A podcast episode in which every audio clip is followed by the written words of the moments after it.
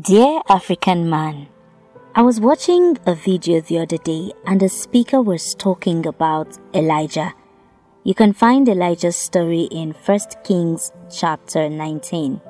So Elijah had provoked the reigning queen, Jezebel, and she sought to kill him. So he ran and hid in a cave. Now an angel came to him, and the first thing he said to him was, Arise and eat. Wait, let me say it in pidgin. Bros, wake up, chop food. Now so Elijah come wake up, chop food.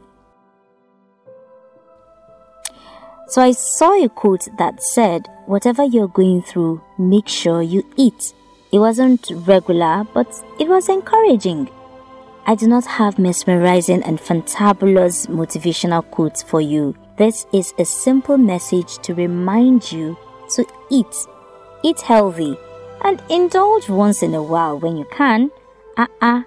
chop shawarma, lick ice cream, chop suya. Hey, suya oh. Even the angel knew that Elijah needed energy for the battle ahead. Please do not allow Jezebel to frustrate you. Don't worry, I'll talk about Jezebel in my next letter. This particular letter is just to tell you eat. Baby. Wait, make I talk am for pidgin. Chop food, problem no dey finish.